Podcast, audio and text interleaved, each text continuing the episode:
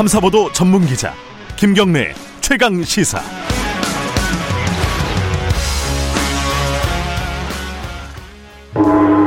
최강 시사 정치 사이다.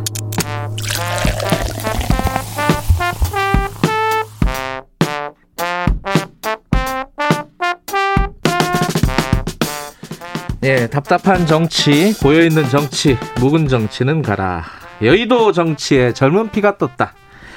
김남국, 이준석, 이준석, 김남국의 정치사이다. 매주 월요일 두 분 모시고 전국의 뜨거운 현안 다뤄봅니다. 먼저 더불어민주당 김남국 의원 나와 계십니다. 안녕하세요. 네, 안녕하세요. 민생을 챙기는 안산 단원을의 국회의원 김남국입니다. 네, 그리고 미래통합당의 이준석 전 최고위원 나와 계십니다. 네, 안녕하십니까. 요즘 태능 개발에 반대하고 있습니다. 이준석입니다. 예, 두분 이게 안 바뀌시네. 계속 한 번씩 바꿔야 되는 거예요. 예. 나오면. 자, 두 분 코로나 와중에도 이렇게 나와주셨고, 그 저희들이 마스크를 쓰고 예. 어, 당분간은 방송을 하는 걸로 잘 들려요, 그런데? 밖에선 잘 들린대요. 하는 사람들은 답답한데 네. 아, 밖에서 듣는 사람들은 또 괜찮다 그러더라고요. 잘 안 들리시면 샵 9730으로 문자를 계속 그 쓰면서 말을 하고 하다 보면 불편한지 모르겠습니다. 네, 네. 저희도. 자, 의견, 질문 뭐 있으시면은 샵 9730으로 보내 주시면 저희들이 공유를 하겠습니다. 어, 대신해서 질문도 해드리고요. 짧은 문자는 50원은, 긴 문자는 100원입니다. 샵 9730. 그리고 스마트폰 어플리케이션 콩 이용하셔도 좋고요. 지금 잠깐만 유튜브가 열렸나요? 아직 안, 아 열렸어요. 유튜브 라이브 아까 문제가 있어서 잠깐 끊어졌었는데 유튜브 라이브 열려 있으니까 많이들 봐주시기 바라겠습니다. 자 오늘 아무래도 코로나 얘기부터 해야 될 것 같아요. 코로나 상황이 주말에 주말에 일정들 많이 못 하셨죠. 뭐, 뭐 대규모 일정 같은 것들은 만들 수가 없는 상황이라서 이준석 의원은 어떠세요? 두 가지입니다. 이제 예. 일정이 공식 일정에 해당한 것들은 다 예. 이제 취소가 된 것 같고요. 예. 그런데 주말 저녁 되니까 동네에 있는 이제 어르신들이 예. 워낙 이제 나머지가 다 취소되다 보니까 우리끼리 맥주 한잔 하자 이런 사적 모임 같은 제안은 굉장히 많이 왔었거든요. 근데 제가 이제 말씀드리기를 아 그래도 지금 시기에는 음. 이 사적 모임도 자제해야 되는 거 아니냐 이렇게 했는데 사실 이 청취자분들에게도 그건 좀 당부드리고 싶은 게 뭐냐면 사적 모임이나 공적 모임이나 위험한 건 똑같습니다. 그렇죠. 예, 누가 감시를 하고 또 체계적으로 관리하는 오히려 공적 모임이 더 안전하지 사적 모임은 제가 봤을 때 하다 보면 뭐 서로 친한 사람들끼리 이야기도 많이 하고 이러다 보면은 음. 더 위험할 수 있기 때문에 네. 한 2주 정도만 자제해보죠, 전부 다. 2주 정도 자제하자. 네. 예. 사적 모임도 자제하자. 예. 김남국 의원도. 네, 저도 토요일 날 원래 저희 지역위원회 민원의 음. 날이 있었거든요. 그래서 네. 여러 이제 민원의 민원분들 사실 많은 분들이 오진 않고 한 음. 두세 분씩 삼삼오 이렇게 시간을 정해서 오시는데 네. 그것도 위험할 수가 있어서 민원의 날을 급히 이제 좀 취소를 한 상황이고요. 네. 정은경 본부장님 말씀대로 집에 있어야 된다, 방콕해야 된다라고 해가지고 어, 토요일 날에는 방콕하고 네. 일요일 날에는 사무실에서 방콕했습니다. 김남국 원래 의원 원래 방콕 잘하잖아요. 원래 원래 약간 그... 약간 좀 슬프네요. 아 진짜 뭔가 문제가 생기거나 어, 헷갈리거나 이럴 때는. 네.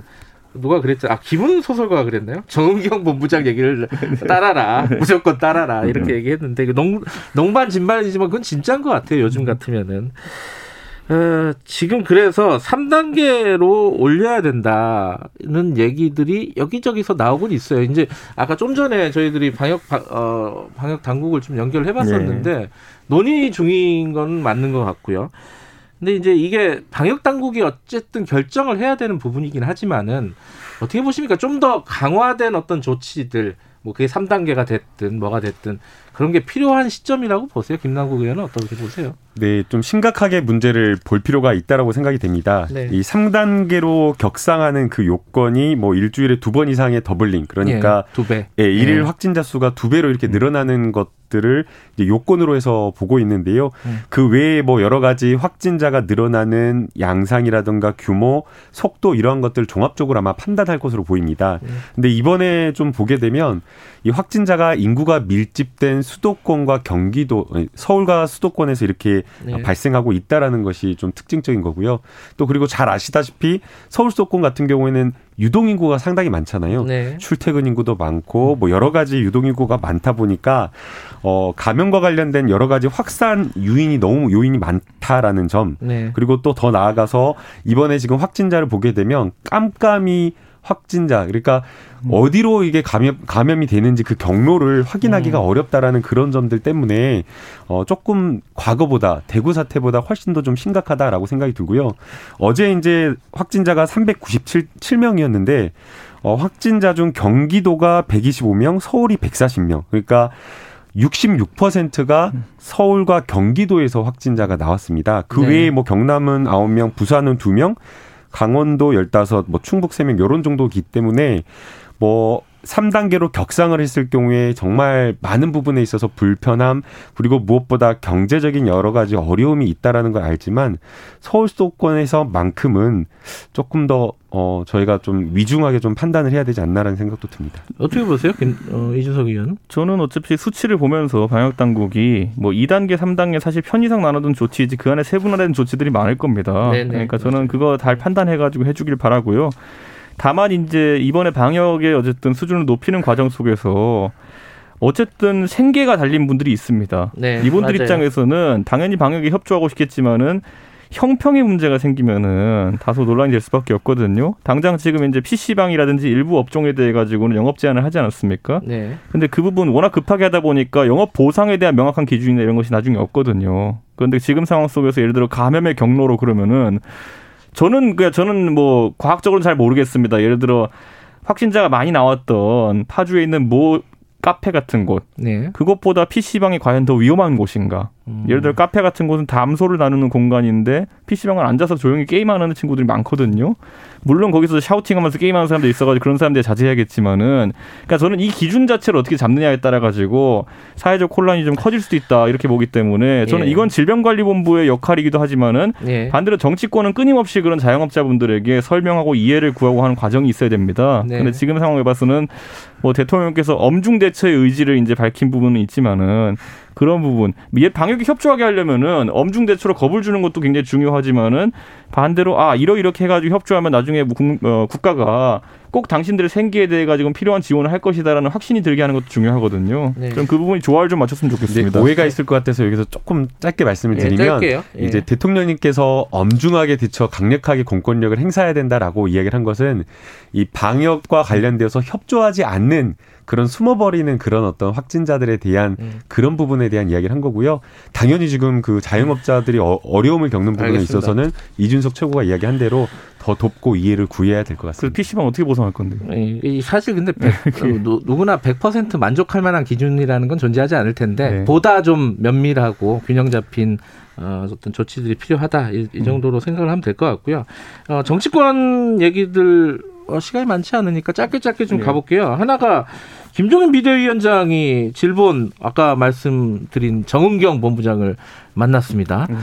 이걸 가지고 왜 이 바쁜데 지금 뭐 또 의전하러 간 거 아니냐 이런 비판들이 여기저기서 좀 여권 중심으로 나오고 있어요. 그 어떻게 보세요? 이준석 의원부터 좀 말씀해 주시죠. 뭐 저는 질병관리본부를 방문했다는 것이 예. 야권 입장에서 당연히 협조할 걸 찾아가지고 간 것이기 때문에 네. 거기에 있어서 뭐 가서 괴롭힌다, 방해한다 천만에요. 제가 봤을 때는 그것 때문에 시간 손실이 얼마나 있었는지 뭐 전 잘 모르겠습니다만은 네. 방역에 문제가 되었다는 이야기를 정경 본부장이나 어 질본 측에서 하지 않고 있습니다. 그렇기 음. 때문에 여, 여당이 지금 정치 공세 일환으로 앞서 가지고 가서 방해했다 주장하는 근거가 뭔지 모르겠습니다. 정치 공세다. 예. 예.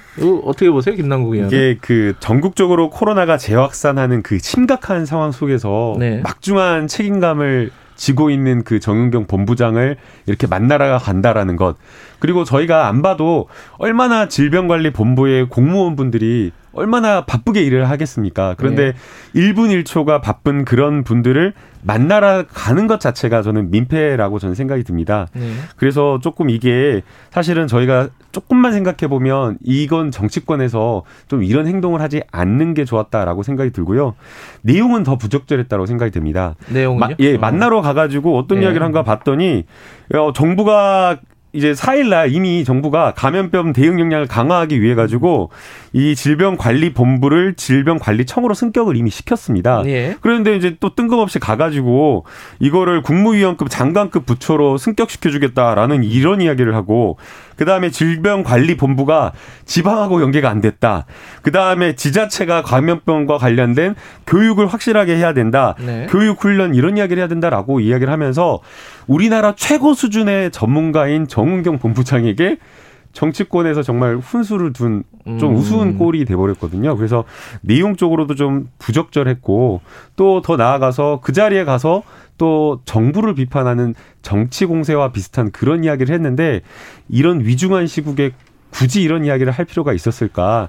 찾아가지 않고 격려하고 오히려 정말 고생하시는 거잖아요. 그래서 방해하지 않고 묵묵히 응원한다라고 그냥 페이스북에 SNS에 메시지 하나 쓰고 겨, 뭐 격려하느라 격려한다라는 취지에서 맛있는 어떤 그 간식이나 이런 것들을 보냈다라고 음. 한다면 그게 오히려 국민들에게 음. 감동을 주는 정치지 않았을까라는 아니, 원래 정치란 영역이 예, 정, 원래 정치란 영역이 사실 관료 조직이나 네. 여러 가지 이제 통제를 하는 과정 속에서 전문성을 최우선으로 하는 거 아닙니다. 국민의 목소리라든지 상황 판단, 포괄적인 판단을 통해 가지고 의견을 전달하는 음. 역할을 하는 것이거든요. 네. 그렇게 따지면 대한민국 검찰에 대해 가지고 그렇게까지 정치권이 가서 얘기할 게 뭡니까? 그 사람들 검찰 업무에 있어는 최고 전문가인데 거기 가가지고 왜 검찰을 이렇게 해야 되니 저렇게 해야 되니 말을 합니까? 네. 그러니까 저는 그건 당연히 이제 정치 권력이 사실상 관료 조직을 통제하는 과정 속에서 나올 수 있는 이야기고 저는요 이런 비슷한 사례 많습니다. 저만 해도 저희 동네 수락산에 산불이 났는데 와가지고 그 당시 박원순 시장님이었죠. 와가지고 뭐 보고받겠다 그래가지고 네. 지휘통제실에서 막 그 소방관들 다 보고하고 와가지고 판때기에다가 이렇게 막 짚어가면서 다 설명하고 네. 그랬더니 박원순 시장님은 선의로 와가지고 아 이렇게 밤에 불이 나면은 드론 같은 거 띄워가지고 뭐 이렇게 불을 끄면 안 되나요? 그 말씀 하셨어요 제 옆에서. 음. 근데 그거 말도 안 되는 소리지만 제가 그 옆에 듣고 박원 시장님한테 아기가 있었다? 아 시장님 바쁜데 이러시면 안 됩니다. 제가 이렇게 얘기 안 하거든요. 그러니까 그런 것들에 대해 가지고 정치 공세가 아닌 이상 김종인 위원장이 가가지고 질본을 질책한 바도 없고 예를 들어 모든 게 선의 아닙니까? 가가지고 이 조직을 더 업그레이드할 방법을 찾아보겠다. 아니면은 지자체도 협조가 잘 돼야 된다. 이런 것들도 만약에 야당이 말 못하게 한다는 거는 협치 의지가 없는 거죠. 네, 뭐 물론 이제 그 김종인 대표님께 비대위원장님께서 뭐 아기로 그러셨겠습니까? 당연히 선의로 잘 해보자라는 취지로 하셨을 음. 거라고 저는 생각이 드는데 네. 그러나 그렇게 하기엔 지금 시국이 너무나 위중하다라고 생각이 들고요. 과거와 좀 달라졌다고 생각이 됩니다. 과거에는 정치인들이 그런 재난 현장에 딱 가가지고 음. 위, 위로하고 악수하고 뭐 돈 봉투 음. 건네고 그렇게 사진 찍고 왔어요. 근데 그게 가능했거든요. 그게 괜찮아졌거든요. 네. 근데 지금 국민은 그런 형식이 중요한 게 아니라 실질이 중요해가지고 재난 현장에 정치인들이 나오는 게 방해된다라고 하면서 오히려 피하는 게 미덕이다. 네. 피하는 게 잘하는 정치다라고 하면서 바뀌었거든요. 이번에 재난 수해 현장에서 태영호 의원님께서 정말 그 현장에서 음. 현지인인지 아닌지 분간이 안 될 정도로 정말 열심히 일하는 그런 모습을 보여줘서 국민들에게 감동을 한 것처럼 과거와는 좀 다른 어떤 정치를 국민들이 원한다라고 생각했을 알겠습니다. 때 네. 이번에 조금 김종인 비대위원장의 모습은 약간 좀 아쉽다라는 생각이 아니 가가지고 예를 들어 정은경 본부장이 김종인 위원장을 면담하는 자리에서 아 지금 질본에 이러이러한 예산이 부족하고 예를 들어 백신도 이렇게 확보해야 되고 여러 가지 애로사항을 얘기했다 그러면은 야당 입장에서 당연히 아 그러면 그런 예산 처리 같은 건 최우선시해야 되는 거 아니냐 이런 걸 들어갈 수 있는 거예요. 근데 음. 그걸 바탕으로 해서 아, 야당은 끼면 안 된다. 아, 이런 음. 거는 저는 그거는 이해하기 어렵습니다. 알겠습니다. 근데 이게 어 정청래 의원 같은 경우에는 네. 대선 행보 아니냐 김정인이네. 이게 이거 어떻게 보세요 이거는? 그 개인적으로요 네. 정치를 하다 보면은 은원 관계가 생깁니다. 네, 네 저도 그렇겠죠. 저한테 네. 제가 저한테 손학규 대표에 대해서 얘기해 보라 그러면요 네. 굉장히 신뢰도 낮은 얘기를 많이 들으실 거예요. 그러니까 저는 아니, 제가 저는 어. 정청래 의원님이 그러신다고 확전하는 건 아니지만은 음. 어쨌든 정청래 의원님이 과거에 김종인 비대위원장에 의해서 아. 공천을 못 받으신 적이 있기 때문에 뭐 사적인 감정이 있는 걸 100% 이해합니다. 근데 저는 여기 있어서 뭐 사실 그런 어떤 주장을 보면은 대, 대선 행보다로 주장하시는 거는 네. 정치적 주장이시거든요. 그러니까 저도 그냥 정치적 주장으로 사감으로 얘기하시면 안 된다. 어제 제가 정청래 의원님을 만났거든요. 네, 뭐래요? 정청래 어. 의원님 사감이 있으신 건 아니고요. 네. 이제 상황이 위중한데 그 위중한 상황 속에서 만나가지고 정은경 본부장을 놓고 정치적 메시지가 격려하고 잘하라는 그게 아니고 정부 비판을 하는 건 정치 공세하는 것은 적절한 메시지가 아니었다. 예. 그걸 좀 세게 비판을 하시더라고요. 그, 네. 다음 얘기 아니 그러면 이제 그만 아니, 다른 주제로 가게요. 이거 뭐 이야기해서 뭐해? 그러면 세월호 사고가 터졌을 아니, 때 야당은 그 엄중한 상황 속에서 정부 비판하면 안 되는 거였습니까? 알겠습니다. 이 지금 어. 그 얘기 많이 했던 얘기인데 지금 정광훈 책임론, 네. 뭐또 방역 책임론, 정부의 책임론 여러 가지 이제 얘기들이 나오고 있잖아요. 이게 많이 됐던 얘기긴 하지만 두 분 의견을 한 번씩 들어보고 싶은 마음이 좀 있어가지고 어떻습니까? 이 정강훈 어, 책임론 그리고 지금 사랑제일교회가 계속해서 지금 뭐 정부를 고발하고 어, 아직도 방역에 그렇게 적극적으로 협조하고 있는 것 같지는 않아요. 어, 여기에 대해서 미래통합당의 일정 정도 책임이 있다라는 의견 여기에 대해서는 어떻게 생각하십니까? 저는 정광훈 목사가 어쨌든 주도한 예. 집회 또는 참여했던 집회가 예. 어느 정도 확산에 큰 영향을 끼쳤을 거다 이렇게 봅니다. 예. 근데 반대로 그 시기를 봤을 때 예. 수도권 이제 감염이 확대되는 것은 그 시기라고 보기에는 좀 시차가 있다. 네. 시차가 있기 때문에 저는 그거 외에도 다른 감염원도 추적해야 된다. 네. 이런 생각을 하고요. 뭐 미래통합당과 연관관계는 제가 설명드릴 수 있는 게 예. 그 차명진 전 의원이 그 집회에 참여했잖아요. 예. 가면서 이제 그 페이스북에다 글을 올리셨어요. 뭐라고 올리고 하셨냐면은 오늘 집회로 인해 가지고 김종인, 이준석, 박형준 등이 간담회 선을 할 것이다라고 올리셨어요. 아, 거기 이준석 의원 이름도 예, 들어가 있군요. 예. 저도 아, 어. 김무성까지 네 명이구나. 그러니까 그 집회 성격이 무엇이냐를 봤을 때 음. 반미래통합당 집회 성격이 있습니다. 그렇기 때문에 저희가 반미래통합당 성격의 집회를 지원하고 아. 저희가 그 집회를 지원해 가지고 이준석과 김종인의 간담을 선을하게 할 이유가 없지 않습니까? 음. 예. 무슨 무슨 말인지 이해는 되고요. 예. 네. 거기에 대해서 어떻게 예. 생각하십니까? 미래통합당의 현 지도부가 예. 이 광화 광화문 집회에 직접적인 책임이 있다라고 말하기에는 어렵지만 예. 그러나 통합당이 이 총선 이 총선 직전까지 강경 이 광화문 집회의 보수 세력과 손을 잡고 적극적으로 정치적으로 활용 활용하려고 했던 것을 부인하기에는 좀 어렵 음. 어려운 것 같아요. 네. 이 집회에 주요하게 참석했던 사람들이 미래통합당의 주요 정치인이죠. 예. 그리고 황교안 대표 같은 경우에는 지난해 10여 차례 이상 이 집회에 가가지고 예. 정광훈 목사를 꼭 손을 잡고 기도까지 함께 하면서 집회에 함께하는 모습이 비춰졌습니다. 그리고 지금 이번 집회도 김종인 대표가 사실은 아까 지금 음. 뭐야 우리 이준석 최고위원이 그랬잖아요. 사적인 모임도 자제하는 게 좋다라고 권했잖아요. 누구라도 친구들한테 부모님한테 동료들한테 그렇게 권하고 있거든요. 사, 모임도 다 취소하고 있는데 김종인 대표 당원들 스스로가 참여하고 싶으면 참여한던 거라고 나가는 거라고 이 집회를 사실상 권했어요. 가지 말아라고 하는 게 아니라. 그래서 공당의 대표로서의 책임을 사실상 방기하고 방조했다라고 생각이 들고요. 주호영 원내대표 또 뭐라고 했습니다. 광화문 이 집회에서 하는 메시지를 정부가 새겨들어라라고 이야기를 한 겁니다.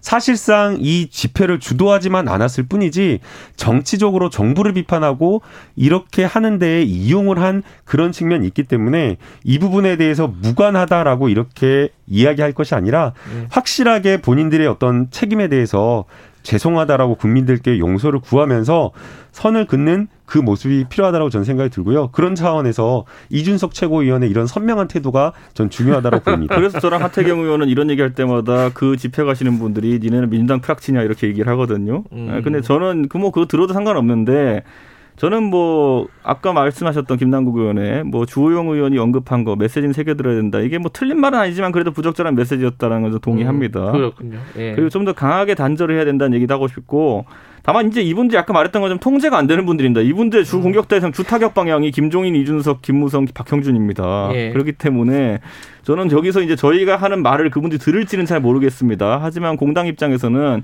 당에 절연해야 되는 거고 당이라 하면은 메시지 전하는 것도 중요하지만 실질적인 행보를 보여주는 것도 중요한데 저희가 이제 다음 달 중에 보면 당무 감사가 있습니다. 예, 당무 감사를 하면 이제 지역의 이제 원외 당협위원장들을 교체하는 네. 과정일 텐데 저는 거기서 상당히 이제 이념적으로 음. 경도되신 분들과는 절연하는 과정이 있을 것이다. 음, 이렇게 미리 예고를 하겠습니다. 오케이, 그냥 아, 알겠고 네. 1분밖에 안 남았는데 네. 요거 한 말씀만 좀 드릴게요. 한 말씀만 드릴게요. 이현욱 최고위원 후보, 네. 이현욱 의원이 판사 실명들과 박영승 금지법 요번에 집회 허가하신 분 그러니까 이게 집회 시위 허가 관련해 가지고 판사의 재량권을 확 이제 줄이는 방안이잖아요.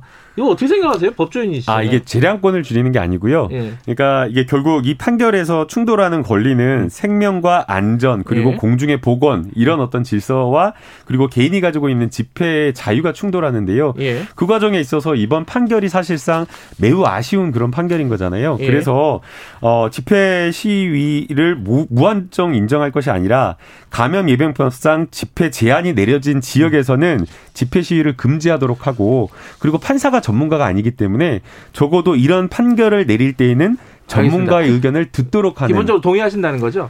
저는 고려해 볼 필요 있다라고 예, 생각합니다. 어떻게 생각하세요, 인석 위원께서? 원래 공공의 안녕을 위해 가지고 사, 사인들의 권한을 제한한다라는 네. 것이 어려운 주제이긴 하지만은 공공의 안전이 더 중요하다라고 주장하는 사람들이 보통은 가게 되는 길은 비슷비슷합니다. 그렇기 음. 때문에 저는 이 부분에 있어 가지고 판사라는 개인을 불신해 가지고 그것을 더 공안을 강화하는 방향으로 가겠다고 하는 것 음. 법제화까지 한다고 하면은 저는 가는 방향은 국민들이 답답해할 수밖에 없는 그런 지점이다 예, 알겠습니다. 봅니다. 이 얘기는 다음에 좀 다뤄보도록 하고요. 시간 관계상 여기서 마무리하겠습니다. 고맙습니다. 네, 네, 감사합니다. 감사합니다. 이준석 미래통합당 전 최고위원, 그 김남국 더불어민주당 의원이었습니다.